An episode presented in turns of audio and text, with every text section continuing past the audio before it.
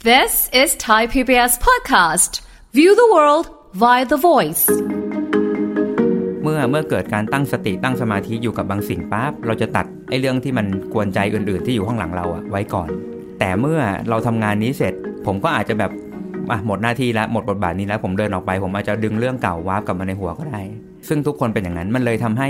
ซึ่งหน้าบางทีเนี่ยในบทบาทที่เราเห็นกันนะครับมันเลยไม่ได้เห็นร่องรอยหรือว่าเห็นแววตาที่แสดงถึงความอมทุกข์ เพราะการอมทุกข์จะเกิดขึ้นเมื่อในหัวครับกำลังมีบางสิ่งที่กำลังทำให้เรารู้สึกเป็นทุกข์อยู่ ค่ะ แล้วมันจะฉายออกมาเองด้วยแววตา นั่นหมายความว่าการอยู่กับตัวเอง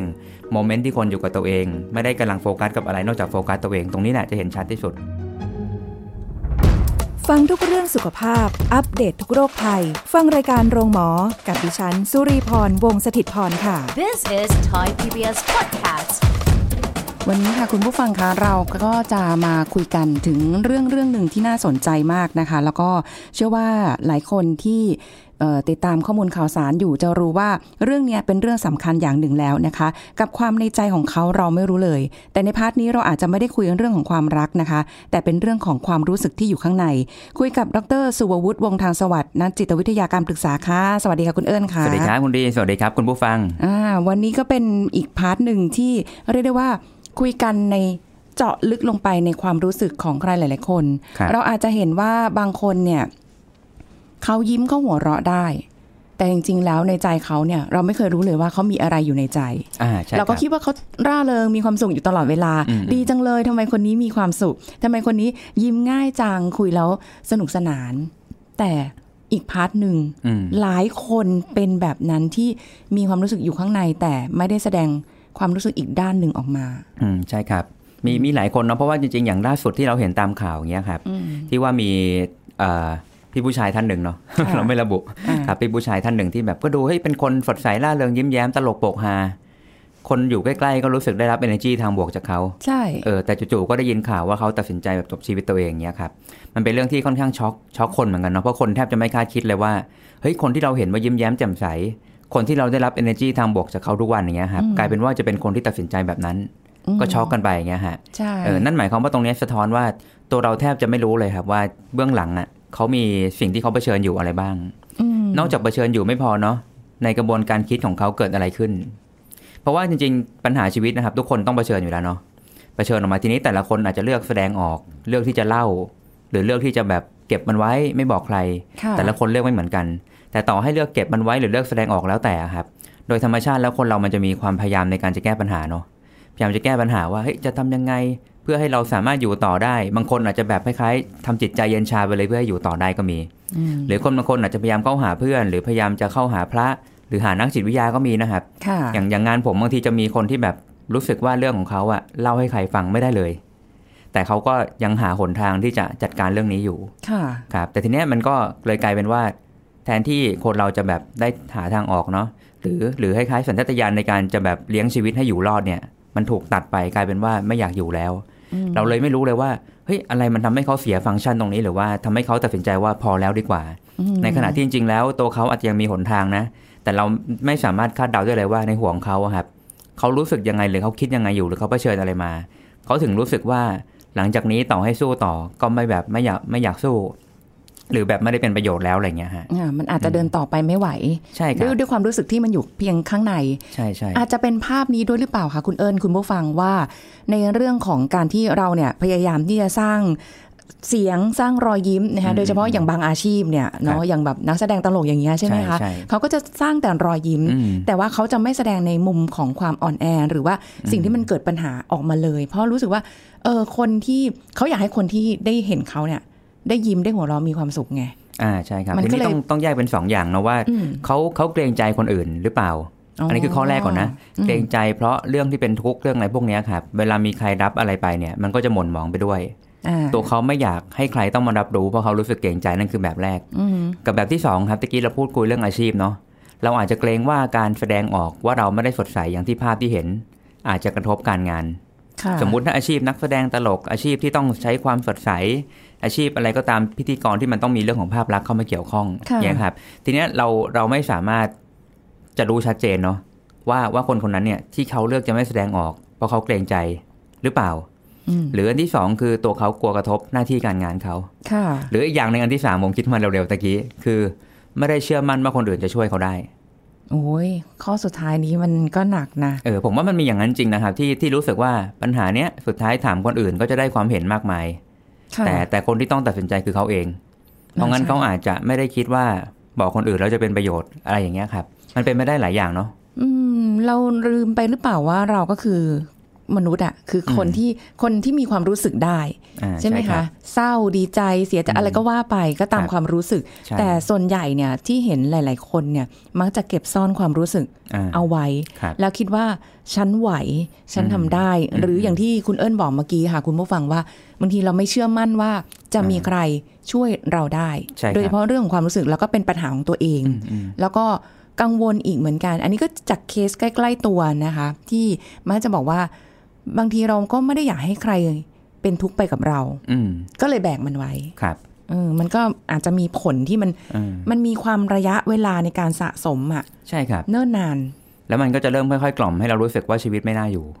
อันนี้ อ่า อันนี้คือสิ่งที่น่ากลัว เพราะว่าโดยปกติอะครับธรรมชาติคนเราเนาะเอ่อจะมักจะโฟกัสในสิ่งที่ยังไม่เรียบร้อย ค่ะ หรือสิ่งที่ยังขาด โฟกัสสิ่งที่ยัง ใช่ ไม่ ครับ เรียบร้อย เช่นเช่นเหมือนค ไคะ ล้ายๆเรารู้สึกว่าอ่ะอย่างเช่นอาศัยโซเชียลมีเดียปุ๊บเห็นคน ค่ะ อื่นมีนู่นมีนี่เฮ้ยเรายังไม่มี อ๋อ เป็นไงครับ เราจะเริ่มหมกมุ่นฟุ้งซ่านแล้วกับสิ่งที่คนอื่นเขามีแล้วก็เกิดการเปรียบเทียบ ค่ะ เออแต่บางทีเราอาจจะไม่ได้หันมาดูว่า จริง ๆ ทุกวันนี้ถ้าฉันไม่ถ่าย Facebook เนาะถ้าฉันไม่โดนสิ่งกระตุ้นพวกนี้ อือฮึ ฉันก็อยู่ดีมีสุขนะ ค่ะ ฉันก็มีบ้านอยู่ก็มีข้าวกิน แล้วฉันก็ชอบที่จะอยู่ในห้องตัวเองอะไรเงี้ยครับแต่พอเริ่มเห็นชีวิตชาวบ้านรับ เอาละเริ่มรู้สึกแบบชีวิตไม่ดี ขึ้นมาเฉยๆอะไรเงี้ยฮะเพราะงั้นบางทีมันจะมีพวกนี้เหมือนกันที่คล้ายๆ เราเราถูก เรียกว่าอ่าเฟรมภาพอะหรือตีกรอบ ตีกรอบให้รู้สึกว่าชีวิตไม่น่าอยู่ ทีเนี้ยตะเกียบมันมีประเด็นหนึ่งที่พี่ลีพูดน่าสนใจเนาะตรงที่ว่า เหมือนกับบางคนอาจจะเคยชินกับการที่ต้องเก็บเรื่องนี้ไว้ บางทีผมผมพยายามมองทั้งภาพเนี่ยครับทั้งทั้งภาพเส้นทางชีวิตของแต่ละคนเนาะบางทีเราไม่ได้เติบโตมากับการถูกเขาเรียกว่าอนุญาตให้พูดความรู้สึกอะไรทั้งหมดอะ ค่ะ อืมเราไม่ได้ทำให้เรื่องลบๆ หรือเรื่องความทุกข์เป็นเรื่องธรรมดาที่พูดคุยกันได้ มันกลายเป็นว่าทุกคนต้องใช้ชีวิตตามหน้าที่ หรือบางทีรอบข้างอาจจะพยายามบอกว่าต้องสู้ฝีเราจะมานั่งอมทุกข์ทำไม อืม เราต้องยิ้มแย้มแจ่มใสหรือหรือแบบอะไรนะ บางคนก็จะแบบฉันเคยผ่านมามากกว่านี้ อีก เราเคยได้ยินเนาะ ใช่ใช่ใช่ มันเลยกลายเป็นว่าเจ้าของเรื่องที่มีความทุกข์ก็เลยรู้สึกว่าเฮ้ยเขาไม่ได้รับพื้นที่ในการจะพูดคุยเขาก็เลยเลือกที่จะเก็บไว้ก็มี แล้วมันทำให้คนไม่ชินนะครับไม่ชินกับการแลกเปลี่ยนเรื่องความทุกข์ ค่ะ อ่าทีเนี้ยถ้าถ้ามันประกอบกับเรื่องอาชีพเข้ามาอีก อาชีพที่ดูสว่างสดใสอะครับภาพมันจะมีคอนทราสต์ความคอนทราสต์คือความแตกต่าง อืม ค่อนข้างสูงระหว่างคนอมทุกข์กับคนที่สว่างสดใสในหน้าที่ ค่ะ การงาน อ่า พอมันแตกต่างกันมากปั๊บมันจะเริ่มมีความแบบ เอ๊ะถ้าฉันต้องต้องพูดเรื่องปัญหาชีวิตเรื่องความทุกข์มันจะดูขัดแย้งกับภาพลักษณ์ที่สังคมรับรู้เราเนาะ ค่ะ อาจจะขัดแย้งกับภาพลักษณ์ขององค์กรก็ได้ที่อยากให้เราแบบดูสดใส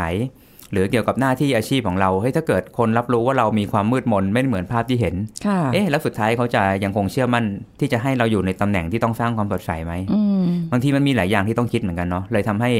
รู้สึกว่าการพูดเรื่องความทุกข์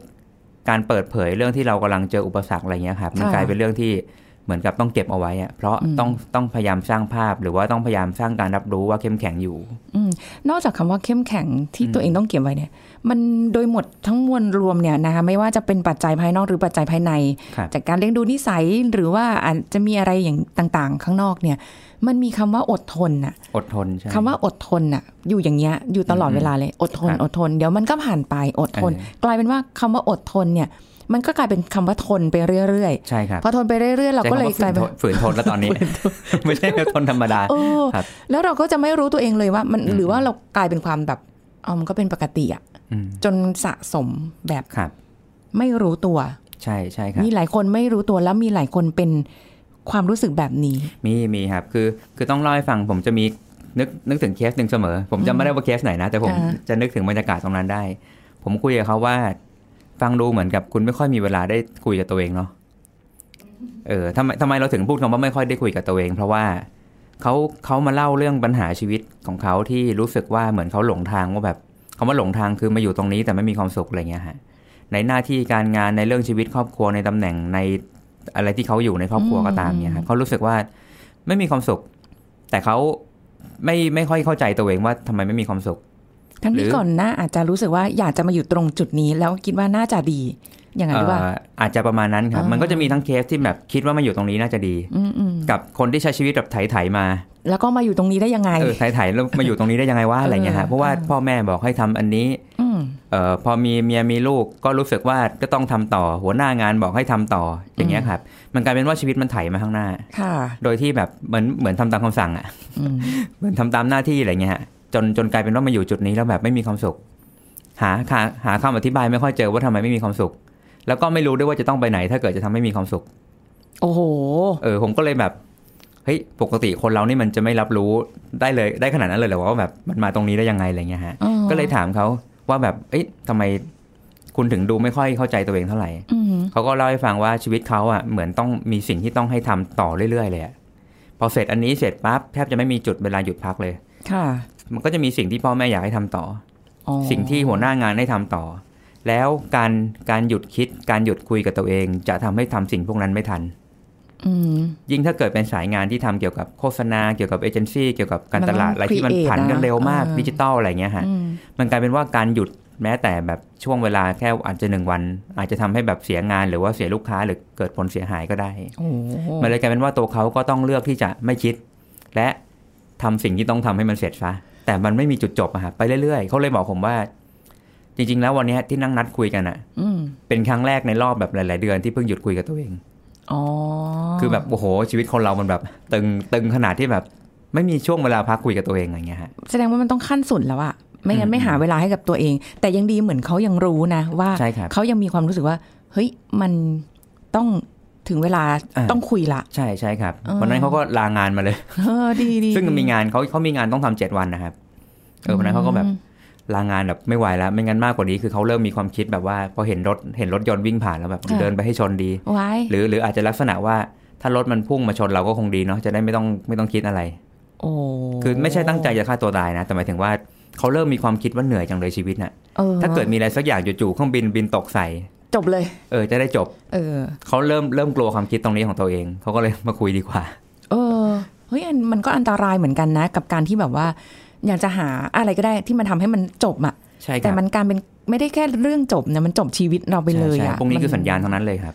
โอ้โห อืม อันเนี้ยมันนำไปสู่การเป็นซึมเศร้าได้ปะ แน่นอนครับ แน่นอนเลยใช่ไหม ใช่ อืม บางคนเป็นซึมเศร้าแบบไม่รู้ตัว ใช่ครับ ก็ ก็ ยั ยัง งเรื้อรังอะไรเงี้ย ใช้ชีวิตปกติได้ คือในพาร์ทของคำว่าซึมเศร้าเนี่ย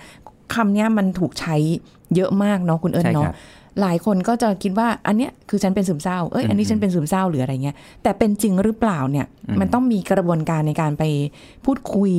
ใช่ไหมคะ อ่าใช่ครับ ไปทำการเอ่อกับจิตแพทย์โดยตรง อาจจะเป็นจิตแพทย์นักจิตวิทยาการปรึกษาก็ได้ อืมได้ เพราะว่ามันต้องมีเกณฑ์ในการแยกอะครั ป บ ระเมิน ว่าสิ่งนี้ ใช่ไหม เป็นโรคไหมหรือยังไม่ใช่โรค หรือเป็นแค่ภาวะ หรือเป็นแค่ภาวะ อ่ ซึ่งภาวะก็เข้มได้เหมือนกันนะเข้มเข้มแบบโรคเลยก็มีครับ อ่า แต่แค่ว่าจุดจุดกำเนิดของซึมเศร้าเนี่ยครับต้องแยกให้ดีว่ามาจากร่างกายหรือมาจากจิตใจ อืม ถ้าถ้ามาทางร่างกายเนี่ย อันนี้บอกคุณผู้ฟังไว้เนาะ มันจะอารมณ์เหมือนคล้ายๆเราไม่สามารถจับตัวเรื่องได้เท่าไหร่ ว่าแบบเอ้ยมันมีเรื่องอะไรเกิดขึ้น มันอาจจะไม่มีเรื่องเลยก็ได้นะ แต่จู่ๆเป็นภาวะอารมณ์ที่แบบทำไมมันเศร้าชีวิตไม่น่าอยู่จังเลย อืม คุณผู้หญิงลองนึกภาพง่ายๆเอาแบบที่ใกล้ตัวที่สุดเลยครับ ช่วงประจำเดือน กันมา ผมชอบย้ำคำนี้บ่อยเลย เออ เพราะว่าเรื่องนี้จะเกี่ยวข้องกับฮอร์โมนและฮอร์โมนเกี่ยวข้องกับร่างกาย ค่ะ เมื่อฮอร์โมนแข็งแรงร่างกายแข็งแรงที่จะครอบงำจิตใจเราเนี้ยครับจิตใจมันสู้ไม่ไหว อืม มันก็จะกลายเป็นว่าเราไม่สามารถควบคุมอารมณ์ตัวเองได้ เพราะฮอร์โมนมันสั่งให้เรารู้สึกแบบนี้ ค่ะ อ่าแล้วมันก็จะสู้ยากถูกไหมครับ อ่า อ ฮะ ย่างเช่นผู้หญิงประจำเดือนมาพอมาปั๊บหายเลยดีขึ้ น อันเนี้ยมันเป็นทรงคล้ายๆเหมือนคนที่แบบถูกครอบงำด้วยร่างกาย ค่ะ เพราะงั้นคนที่เป็นโรคซึมเศร้าอะครับก็จะมีภาวะอย่างเงี้ยที่รู้สึกว่ามันคุมอารมณ์ไม่ได้ มันรู้สึกดิ่ง รู้สึกแย่มากๆมีความคิดลบๆ มีความแบบอยากทำร้ายตัวเองโผล่ขึ้นมาลอยๆ อืม หรือหรือแม้กระทั่งเป็นเหตุการณ์เล็กๆ ที่อาจจะดูไม่น่าจะเป็นเรื่องเศร้ามาก ค่ะ แต่ทำไมพอพอเกิดเรื่องนี้ขึ้นปั๊บแล้วมันกระทบหนักเหลือเกิน ระยะเวลายาวอะไรเงี้ยครับ ค่ะ ไอ้ตรงเนี้ยอาจจะเป็นไปได้ว่าเกี่ยวข้องกับร่างกาย คืออะไรที่มันมันมีความผิดปกติไปจากเดิม ใช่ครับ ให้สังเกตตัวเอง ใช่แล้วใช้ชีวิตยากด้วย ความเป็นโรคจะมีเกณฑ์ข้อหนึ่งที่บอกว่าใช้รู้สึกใช้ชีวิตตามปกติไม่ได้ ค่ะ แต่ถ้าเกิดเป็นเรื่องของจิตใจอะครับ ถ้าเราสังเกตดีๆมันจะมีเหตุการณ์ มีตัวละคร มีสถานการณ์ตัวเรื่องบางอย่างที่เกิดขึ้นมา อืม และมีเรื่องของการให้น้ำหนักให้ความสำคัญ มีการตีความสถานการณ์ นี่คือสิ่งปกติของคนทั่วไปอะที่รู้สึกว่าเฮ้ยเรื่องนี้มันมีน้ำหนักกับเรา มันมีความหมายกับเรา เราถึงให้ความสำคัญ ค่ะ และเมื่อเรื่องสำคัญนี้ไม่เป็นอย่างที่มันควรจะเป็น เราเลยรู้สึกผิดหวังแล้วก็ทุกข์เงี้ยครับ ค่ะ ไอ้ตรงเนี้ยมันจะมีจุดของคำที่ผมมักจะชอบใช้คำว่าตรอมใจ อืม ไอ้คำว่าตรอมใจเนี่ยมันดูเป็นคำที่เรารู้สึกว่ามันเป็นภาษาธรรมดาธรรมดา ที่เราอาจจะได้ยินตามละคร ตามอะไรก็ตาม หรือว่าตามข่าวที่แบบมีคนเจอแบบผิดหวังอ่ะลูกเสียชีวิต ตอม บ้าน ใจ ถูกไฟไหม้ตอมใจ โดนโกงเงินตอมใจ โดนโกงเงินนี่ไม่ได้เกี่ยวกับแบบความเป็นร่างกายครับโดนโกงเงินมันคือมันคือจิตใจล้วนๆเลยกระทบแบบแบบฉันถูกหลอก ฉันเก็บเงินมาทั้งชีวิต แล้วบ้านปลายฉันเจอสิ่งนี้อย่างเงี้ยครับไอ้ตรงเนี้ยมันคือเหตุการณ์ตัวเรื่องมีตัวละครเกี่ยวข้อง แล้วทำให้รู้สึกผิดหวังมากๆ ไอ้ตรงเนี้ยครับมันจะไม่ใช่เป็นตัวโรคซึมเศร้าโดยตรงที่เป็นร่างกาย แต่มันคือภาวะซึมเศร้าจากการตรอมใจ เพราะงั้นสองเรื่องเนี้ยจะแก้ปัญหาคนละทางกัน อืม ถ้าเป็นเรื่องร่างกายเนี่ยคือเอายาเข้าไปเลยครับ เพราะว่า ค่ะ มันไม่มีอะไรที่จะคุยคุยได้แล้ว ก็ต้องเอายาเข้าไปแทรกแซง ค่ะ แต่ถ้าเป็นเรื่องทางจิตใจสุดท้ายมันต้องกลับมาจัดการที่ใจเรา ปรับวิธีคิดเราปรับวิธีมองสถานการณ์เรา หรือถ้าเราทำให้เรื่องนี้มันดูมีความหวังได้มากขึ้นว่า อ๋อสุดท้ายเรื่องนี้มันมีความหวังที่จะแก้ไขได้ยังไง สุดท้ายคนเราก็จะกลับมารู้สึกว่าเอ่อเรียกว่าใช้ชีวิตต่อได้เพราะเห็นทางออกนะครับ ค่ะ อืม โอ้โห ถ้าอย่างเงี้ยคือ เราคงไปประเมินอะไรเองไม่ได้ล่ะ แต่ว่า อืม ถ้าอย่างเงี้ยเราเจอเราก็จะประเมินไม่ได้อีกเรื่องเขาเรียกอะไรล่ะ เหมือนกับเป็นการมองด้วยตาของเราอะอย่าง อืม สมมติ อืม อ่าพี่มองเอิญอย่างเงี้ย ครับ ก็เห็นเอิญปกติ อืม แต่จริงๆ เอิญอาจจะมีอะไร อาจจะอมทุกข์อยู่ก็ได้ เออ ผมอาจจะเป็นนักจิตที่ซ่อน ความบอบช้ำไว้ ทำไมต้องเล่นเสียง ไหม ด้วย ขอยกตัวอย่างใหม่ได้ไหมคะคุณผู้ ฟัง คุณเอิญมองมองมองสุริพรอย่างเงี้ย เห็นอย่างเงี้ยคุยกันปกติ ครับ แต่ในใจอาจจะทุกข์อยู่ก็ได้ อ่าใช่ ซึ่งซึ่งบางคนไม่ได้มีการแสดงออกซึ่งทั้งสีหน้าและ ครับ ท่าทางหรือหรือแววตา ครับ ที่มีแววของความทุกข์อยู่ในใจอย่างเงี้ย เราจะดูยังไงอะคือตอนนี้มันกลายเป็นว่าเฮ้ยเราคนใกล้ตัวเราอะเราต้องกลายเป็นแบบสังเกตกันไหม อ่ ว่าจริง ๆ แล้วอะเขามีอะไร หรือเราจะต้องเดินไปถามเธอเธอมีอะไรหรือเปล่าขนาดนั้นไหม อ่าครับ อืม อ่ามันเป็นอย่างนี้ครับ เวลาเวลาคนเราใช้ชีวิตเนาะมันจะมีเรียกว่าการสวมบทบาท ค่ะ สวมบทบาทตามหน้างานตามสถานการณ์ อย่างที่เรานั่งคุยกันอย่างเงี้ยครับ ผมมาในฐานะวิทยากรถูกไหมครับ ค่ะ ผมไม่ได้มาในฐานะเอิ้นที่กำลังเป็น ทุกข์ ผมกำลังเข้ามาในฐานะวิทยากรเพราะฉะนั้น เออ พอพอมันมีบทบาทให้เราต้องทำอะครับ เราก็จะสวมบทบาทนั้นแล้ววางสิ่งที่เราอมทุกข์เอาไว้ก่อน อย่างอย่างพี่ลีจัดรายการเนี้ยครับ ค่ะ พี่ลีก็โฟกัสอยู่กับว่าเอ๊ะฉันจะพูดอะไร ฉันจะดำเนินรายการยังไง เพื่อให้มันราบรื่นและคนฟังเข้าใจหรือต้องจับประเด็นผมด้วย เพราะฉะนั้นเมื่อเมื่อเกิดการตั้งตั้งสติตั้งสมาธิอยู่กับบางสิ่งปั๊บเราจะตัดไอ้เรื่องที่มันกวนใจอื่น ๆ ที่อยู่ข้างหลังเราอะไว้ก่อน อืม แต่แต่เมื่อเราทำงานนี้เสร็จ ค่ะ สมมุติเราแบบคัดจบ เออ ผมก็อาจจะแบบอ่ะหมดหน้าที่แล้วหมดบทบาทนี้แล้วผมเดินออกไป ผมอาจจะดึงเรื่องเก่าวาร์ปกลับมาในหัวก็ได้ ค่ะ ซึ่งซึ่งทุกคนเป็นอย่างนั้นมันเลยทำให้ซึ่งหน้าบางทีเนี่ยในบทบาทที่เราเห็นกันนะครับ มันเลยไม่ได้เห็นร่องรอยหรือว่าเห็นแววตาที่แสดงถึงความอมทุกข์เพราะเพราะการอมทุกข์จะเกิดขึ้นเมื่อในหัวครับกำลังมีบางสิ่งที่กำลังทำให้เรารู้สึกเป็นทุกข์อยู่ ค่ะ แล้วมันจะฉายออกมาเองด้วยแววตา นั่นหมายความว่าการอยู่กับตัวเองโมเมนต์ที่คนอยู่กับตัวเอง ไม่ได้กำลังโฟกัสกับอะไรนอกจากโฟกัสตัวเองตรงนี้แหละจะเห็นชัดที่สุดถูกไหมครับ ทีนี้มันเลยเหมือนที่พี่รีบอกครับว่า การที่เราเห็นเชื่องหน้า เราเห็นหน้าเขาแต่เราไม่รู้ใจเขา ค่ะ ทีเนี้ยครับไอการรับฟังจะเป็นพาร์ทหนึ่งที่ช่วยได้ แต่ก่อนจะรับฟังมันก็ต้องมีเรื่องของการตั้งคำถาม เพราะเพราะการตั้งคำถามมักจะดึงให้คนที่ถูกตั้งคำถามเนี่ยไปอยู่ในจุดจุดๆหนึ่งที่ที่เขาเรียกว่าเขาถูกดึงไปสู่คำตอบอะ ค่ะ เมื่อเราตั้งคำถามปั๊บเขาจะมีคำตอบอยู่ในใจทันที อืม เช่น ช่วงนี้เป็นยังไงปุ๊บพอคำถามช่วงนี้เป็นยังไงปุ๊บเขาจะเริ่มกลับมาอยู่กับตัวเองว่าช่วงนี้ฉันเป็นยังไง แล้วแล้วไอ้พวกข้อมูลที่มันอยู่กับตัวครับมันจะไหลออกมาเข้าสู่ตัวเองโดยธรรมชาติ ค่ะ ทีนี้พอไหลเข้ามาสู่ตัวเองปั๊บแววตาจะเริ่มเปลี่ยน อืม เราเคยเห็นอย่างนี้ไหมครับว่า เอออย่างเช่นอ่ะพี่ลีช่วงนี้เป็นไงครับ งานเป็นไงบ้าง แล้วก็สีหน้าออกทันที ถอนหาย แล้ว ใจ ก็ต้ ก่ อ องน มี เลย ความถอนหายใจไม่พอเนาะจะมีความเงือบแบบนิ่งๆแบบเหมือนฮึบแล้วก็แววตาเริ่มออกว่าแบบช่วงนี้มันเป็นยังไง คือ อย่างเงี้ย มันจะเป็นพาร์ทที่เออมันก็ชัดเจนได้เหมือนกันนะ คุณเอิญคุณผู้ฟังว่า ถ้าเรามีความสุขอะเราก็จะแบบหุยช่วงตอบเร็ว ตอบ มา ทั ก นที เฮ้ย ใช่ ช่วงนี้มี แล้ว ความสุแววตามขาก สดใสอย่างเงี้ย อ่า เออ ท่าทางออกเลย แต่ถ้าพอเป็น คนคิดช้า คิดช้าดูตอบช้า เออช่วงนี้เป็นไงบ้างถ้ามันมีปัญหาอยู่กับคน เออ คนนั้นอยู่เนี่ย เออไอาอย่างอย่างตัวเองนะคะ ก็จะรู้สึกแบบว่าอืมถอนหายใจแล้วมีเสียง อืมอย่างนี้ออกมา แล้วก็เงียบไปแป๊บหนึ่งแล้วก็ค่อย นั่ ว่าน แหละ ว ครับ ต่อ เหมือนที่เราทักกันทุกเช้าตอน รายการนี่แหละ พี่ลีเป็นไงบ้างครับ เอาละตอบช้ารู้เลย ทุกวัน เลย ทุกครั้งที่เจอกัน แต่ก็ก็นั่นแหละ มันก็เป็นสิ่งที่เนี่ยอย่างอย่างอย่างของตัวเองเนี่ย ก็จะใช้วิธีการว่า เออก็ได้ เดี๋ยวมันก็ผ่านไป ออ เดี๋ยวมันก็ พาาปลอบใจตัวเองไปก่อน ครับ นี่แหละสักก็สะสมเนี่ยจาก เออ วิธีเหล่านี้อะที่เราจะรู้สึกว่าเฮ้ยเราไหวหรืออะไรเงี้ย เออ ถ้าไม่มีใครมาถามเนี่ย คุณเอิญเราก็จะไม่ได้พูดอะไร ใช่ครับ อืมเนี่ยหลาย ๆ คนเป็นแบบนี้ว่าไม่มีคนมาถามไง ใช่ครับ แล้วจะพรไปงั้น เล่าน ต้ง ทำไมอะ มันต้องมีคนเคาะประตูเรียก โอ้โห ทีนี้ทีนี้ความห่วงใยอะครับมันก็ต้อง อืม ดูความพอดีเนาะผมผมมองว่าแต่ละคนนะครับมีสิทธิ์ที่จะเอ่อมีพื้นที่ส่วนตัวในการเก็บเรื่องของตัวเอง อันนี้เรื่องนี้เป็นสิทธิ์เนาะ ค่ะ แต่แน่นอนครับในการเก็บเก็บสิทธิ์ตรงนั้นไว้มันก็อาจจะมีเป็นดาบสองคมแหละบางทีอาจจะรู้สึกปลอดภัยที่ไม่ต้องพูด ค่ะ แต่บางคนเก็บไว้มันก็กลายเป็นขยะสะสมที่มันก็ยิ่งกัดกินเรา จริง ถูกไหมฮะทีเนี้ยในฐานะคนรอบตัวหรือความเป็นเพื่อนฝูงอะไรเงี้ยครับเราอาจจะมีความปรารถนาดีในการถามถ่ายได้ เหมือนที่ผมบอกเนาะการตั้งคำถามจะช่วยเป็นการเหมือนเคาะประตูเรียกเขาอะว่าเฮ้ยตอนนี้เขาเป็นยังไงบ้าง การการตระหนักรู้หรือการมีสติบางอย่างเขาจะกลับมาที่ตัวเอง อืม ตรงนั้นอาจจะเริ่มเป็นจุดที่เราพอสังเกตได้ ทีนี้ถ้าเราพอสังเกตได้สิ่งที่ผมจะต้องบอกทุกคนคือว่า ต่อให้เราสังเกตเห็น แต่เราต้องอย่าลืมให้เกียรติเจ้าของเรื่องนะ ค่ะ ว่าว่าเขาพร้อมหรือเขาสะดวกแค่ไหน เพราะบางทีพอเรายิ่งถามเยอะยิ่งอะไรเงี้ยครับมันกลายเป็นว่าเขายิ่งปิดตัวเองแล้วเขายิ่งหนีจากเราก็มี อืม อ่าแต่แต่ถ้าเราถามแล้วแบบเฮ้ยเหมือนเราพอสังเกตได้ เราอาจจะแบบคล้ายๆแค่เสนอตัวออกตัวก่อนว่าแบบเฮ้ยเหมือนเหมือนรู้สึกได้ว่ามีเรื่องไม่สบายใจเออมีอะไรแบบแชร์กันได้บอกนะอะไรเงี้ยครับแล้วก็บางทีฝั่งเราอะครับอาจจะแบบเออไม่ต้องแสดงตัวว่าเราแบบสดใสขนาดนั้นเราอาจจะบอกว่าเฮ้ยบางทีเราเราเองก็มีพาร์ทอะไรที่มันแบบ ไม่ได้ไม่ได้สุขตลอดหรอกอะไรเงี้ยบางทีก็มีอะไรก็ก็ต้องค่อยๆดูค่อยๆแลกเปลี่ยนได้อย่างเงี้ยครับ ค่ะ ให้รู้สึกว่าแบบคนเรามันมีความทุกข์ได้มันเหมือนกันแหละ อ๋ออ อ่าอย่างเงี้ยครับแต่ว่าแต่เราจะพยายามไม่โชว์เหนือนะว่าเราทุกข์กว่า เขา เพราะถ้าโชว์เหนือทุกข์กว่าเขาปั๊บมันจะกลายเป็นการขิงเป็นการบลัฟกัน แล้วตกลงไม่รู้ใครปรึกษาใครแล้วที ใช่ นี้ แล้วเราอาจจะแย่งซีนเขาเอง ฉัน เอ้ย ขอเล่าหน่อย อันเนี้ยเป็นเรื่องที่แบบว่า หลายคนเป็นแบบนี้ อืม พอเราฟังเรื่องเขาแล้วเรารู้สึกว่าเรื่องเราใหญ่กว่า เราก็เลยจะบอกว่า แย่งซีน โอ้ยของเธอมันนิดเดียว อ่ ของเราเนี่ยอย่างนี้อะไรอย่างเงี้ยใช่ไหม ใช่ครั คะ บ เดี๋ยวนี้จะใช้วิธีแบบนี้ค่ะ อาจจะคุยกับคุณเอิญเยอะไปหน่อย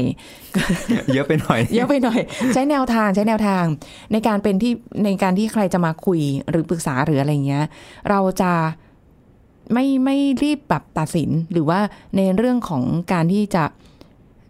คุยกับเขาเนี่ยแล้วจะแบบสอนเขา เออ จะไม่ไม่เป็นฟีลลิ่งนั้น ใช่ครับ เมื่อก่อนอาจจะเป็น เพราะว่าเรายังไม่รู้หลักและวิธีการ อืมอืม เนี่ยอย่างที่คุยกับคุณเอิญที่ฟังคุณเอิญบ่อยๆเนี่ยเราก็จะรู้ว่า เออ การรับฟังเป็นสิ่งที่ดีที่สุด ครับ จะมีเราจะพูดเป็นหรือพูดไม่เป็นหรือจะปลอบใจได้หรือไม่ได้ ช่างมันเถอะ อืม ฟังอย่างเดียวก่อน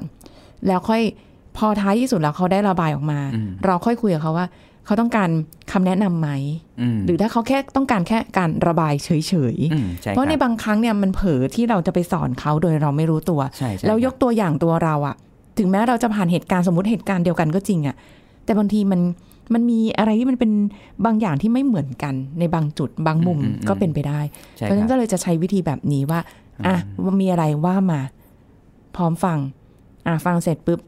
อันนี้คือเล่าอย่างเดียวหรืออยากจะได้คำแนะนำด้ อื วย มใช่ใช่ใช่ เป็น ครับอย่างนี้นะ ใช่ อืม เพราะบางทีเราเขาเรียกไงนะเออผมว่าในเขาเจอบ้านเราอะครับ อ่า จะบอกเขาเจอบ้านเราผมก็พูดไม่ถูกอย่างนี้แล้วกัน เราอาจจะเติบโตมากับความเคยชินว่า เมื่อเห็นโจทย์ปัญหาต้องมีวิธีทางออกให้เขา ก็เขาเห็นเราเป็นที่ปรึกษาเราต้องมี อ่า คือ ซึ่งบางที อะไร เรื่องนี้ ก็ได้ อาจจะเป็นการคิดไปเองของเราก็ได้นะ ว่าฉันจะต้องมีคำตอบให้เธอ อะไรเงี้ยฮะ ใช่ก็คิดเองมาตลอดอย่างนั้นไงว่า ใช่ครับ ซึ่งซึ่งเราตีความไปว่าการให้คำตอบคือทางออกที่ดีที่สุด ซึ่ง พอ เราก็คิดว่า พอเรา คำตอบเราดีที่สุดด้วย ซึ่งซึ่งจริงต้องบอกว่าการให้ทางออกก็เป็นเรื่องดีครับ ค่ะ แต่มันอาจจะไม่พอดีกับจังหวะนั้น อืม เรื่องเรื่องที่ว่าดีที่สุดกับพอดีที่สุดเลยเป็นคนละสิ่งกัน เพราะฉะนั้นการฟังนะครับจะเป็นการประเมินสถานการณ์ว่าอะไรพอดีที่สุดกับเขา และการตั้งคำถามว่าเขาอยากได้อะไร ก็จะเป็นการวัดตัวตัดให้เขาเลยเหมือนตัดเสื้อครับว่าเขาอยาก ค่ะ ได้ทรงไหนพอดีตัวไหม อืม เพราะงั้นเรื่องเนี้ยมันเลยเอาเอาใจตัวเองมาเป็นตัวตั้งว่าฉันอยากแก้ปัญหาให้เธอจัง อ่า มันมันไม่ได้เพราะว่าเมื่อเราตั้งจิตว่าอยากแก้ปัญหาให้เธอจังตัวเราจะสำคัญที่สุดนะครับ ค่ะ ตัวเราที่อยากสมหวังอะสำคัญที่สุด อืม เพราะงั้นการการฟังเขาหรือการตั้งคำถามเขาว่าเขาอยากได้อะไรจากเราตรงเนี้ยมันเลยสำคัญมาก ถ้ามันสามารถแทรกเข้าไปได้ ก่อนที่เราคิดจะทำอะไรบางอย่าง อย่างเงี้ยครับ มันจะช่วยทำให้การจัดสรรหรือว่าการช่วยเหลือให้พอดีมันจะเกิดขึ้นได้ง่ายกว่า ค่ะ ซึ่งอันนี้มันต้องอาศัยการฝึกฝนนะคะ เพราะว่าก็เผลอตลอดเหมือนกัน ใช่ใช่ เอครับอา บ ง ต้ ที อง เรา ต้องสร้างนิสัยใหม่แรกๆพวกเราเป็นอย่างนี้หมดนะครับ แนะนำรีบบอกรีบอยากแก้ ก็อยากช่วยอ่ะ เห็นมันไม่แก้สักทีเราก็หงุนหงิดพยายามไปงัดเขาอะไรอย่างเงี้ยฮะ ก็ก็พอพอพอเวลาที่เราเห็นใครที่แบบว่าสดใสร่าอย่างอย่างอย่างเพื่อนเนี่ย สดใสร่าเริงใช่ไหมคะแล้วแล้วก็ เอ้ย มาเล่าให้ฟังแต่ว่า เอ้ยไม่เป็นไรฉันอ่ะฉันไหวฉันได้ฉันนู่นนี่นั่น แต่เรารู้แล้วแหละว่าเขาอ่ะ ตัดบท มี ตัดบทอะไรอย่างเงี้ยเพราะฉะนั้นอันเนี้ยเราจะเราพอจะแนะนำหรือว่าเราจะทำอะไรได้บ้างไหมอ่ะสั้น ๆ ตรงนี้ เอ่อถ้าเขาไม่สะดวกใจเราอาจจะไม่ต้องทำท่าทีว่าเราจับไตเขาได้ก็ได้ เราแค่อยู่แบบสังเกตอะไรเงี้ยครับ เออเออ แต่ถ้าช่วงไหนเขาหมดๆเราอาจจะบอกก็ได้ว่า ไม่รู้หรอกแกพูดจริงหรือไม่จริงแต่ฉันสัมผัสได้เอาเป็นว่าฉันเป็นห่วงแล้วกันมีอะไรก็บอกอะไรเงี้ยฮะ อ่า ใช่ ไม่งั้นพอไปจับไตเขาบ่อยๆเขาจะรู้สึกว่า ถูกจับสังเกตอยู่ เขาจะแบบยิ่งหลบเราอย่างเงี้ย เออเออเพราะฉะนั้น เออบ างทีคนยิ้มคนหัวเรอได้ ก็ ครับ อาจจะมีอะไรอยู่ในใจ อืม เป็นแต่ว่า อืม เราอาจจะไม่ได้ถามเป็นแบบตรงๆกันแบบ ว่า เอ้ย เธอทุกข์หรือเปล่าหรืออะไรเงี้ย แต่อาจจะว่าเอ้ยเป็นไงบ้างช่วงนี้เอออะไรเงี้ยคำง่าย ใช่ใช่ ๆ ที่บางทีเราอาจจะไขกุญแจในใจเขาอะไรบางอย่างออกมาก็ได้ ใช่ครับ บางคนอาจจะเฝ้ารอมาตลอดเพื่อให้ใครสักคนถามก็ได้ เศร้าจังเลยอ่ะ อืมเพราะฉะนั้นก็พยายามให้ให้ถ้าเกิดว่าเราเศร้านะคะ อันเนี้ยคือสิ่งที่อยากจะบอกว่า ถ้าเราเศร้าก็เศร้าไป อืม ถ้าเราดีใจยิ้มมีความสุข เราก็ตามนั้นตามความรู้สึกเลย อืมใช่ ให้ ครับ ซื่อสัตย์กับความรู้สึกตัวเอง ครับ เศร้าก็เศร้า อยากร้องไห้ก็ร้องไม่ต้องเก็บ อืมอืม เพราะยิ่งเก็บมันจะยิ่งทำให้เราแย่ อ่าใช่ครับ นะคะ เราไม่รู้หรอกว่า เราอาจจะไม่ได้เจอใครสักคนที่มาเคาะประตูแล้วขอมาขอคุยกับเราก็ได้นะ ครับ เพราะฉะนั้นตัวเราอะสำคัญที่สุด ครับ นะคะอ่ะหมดเวลาแล้วแป๊บเดียว ขอบคุณคุณเอิญค่ะ ครับสวัสดีครับ หมดเวลาแล้วค่ะ คุณผู้ฟังพบกันใหม่ครั้งหน้ากับรายการโรงหมอนะคะ วันนี้ลาไปก่อนสวัสดีค่ะ This is Thai PBS Podcasts. เหตุผลอะไรที่ทำให้อัตราการเกิดของไทยลดลง และไทยอยู่อันดับที่เท่าไหร่ของโลก รองศาสตราจารย์ดรมนสิการการจนาจิตรา สถาบันวิจัยประชากรและสังคม มหาวิทยาลัยมหิดล มาเล่าให้ฟังครับ สมัยนี้เรารู้อยู่แล้วว่าคนเนี่ยมีลูกกันน้อยลง จากเมื่อก่อนนี้แบบครอบครัวหนึ่งพ่อแม่มีลูกเนี่ยก็อาจจะมีกัน 10 คนอย่างนี้ขึ้นไป ซึ่งเราก็จะพบเห็นบ่อยๆ ซึ่งปัจจุบันนี้เนี่ยการเกิดมันลดลง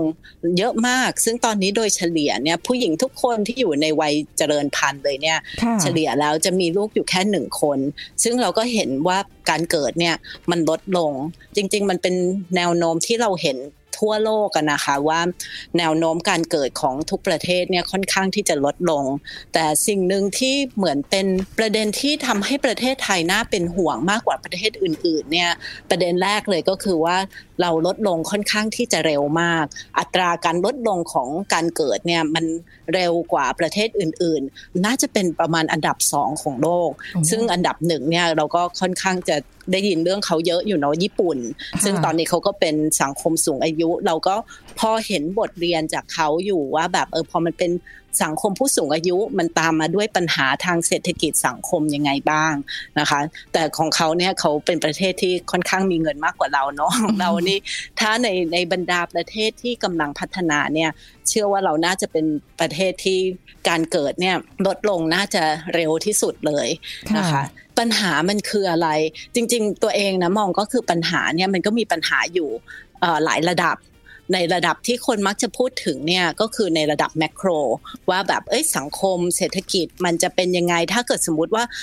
ประชากรอยู่ดีๆ เราลดลงอย่างรวดเร็วจำนวนผู้สูงอายุเนี่ยยังไงมันก็จะเพิ่มขึ้นเพิ่มขึ้น เพราะว่าแบบในรุ่นที่ผ่านๆมาเนี่ยเกิดเยอะเนาะแล้วตอน ตอนนี้สุขภาพคนไทยก็แข็งแรงขึ้น คนก็อยู่กันยืนยาวมากขึ้น เพราะฉะนั้นเราก็จะมีผู้สูงอายุที่มากขึ้น แต่พอคนเกิดน้อย คนที่จะมาเป็นวัยแรงงานเป็นอะไรเงี้ยมันก็จะจำนวนน้อยลง ทีนี้ในเรื่องของเศรษฐกิจการคลังเนี่ยเราก็จะแบบเอ่อเจอความไม่สมดุลกันระหว่างคนที่จะแบบเอ่อช่วยขับเคลื่อน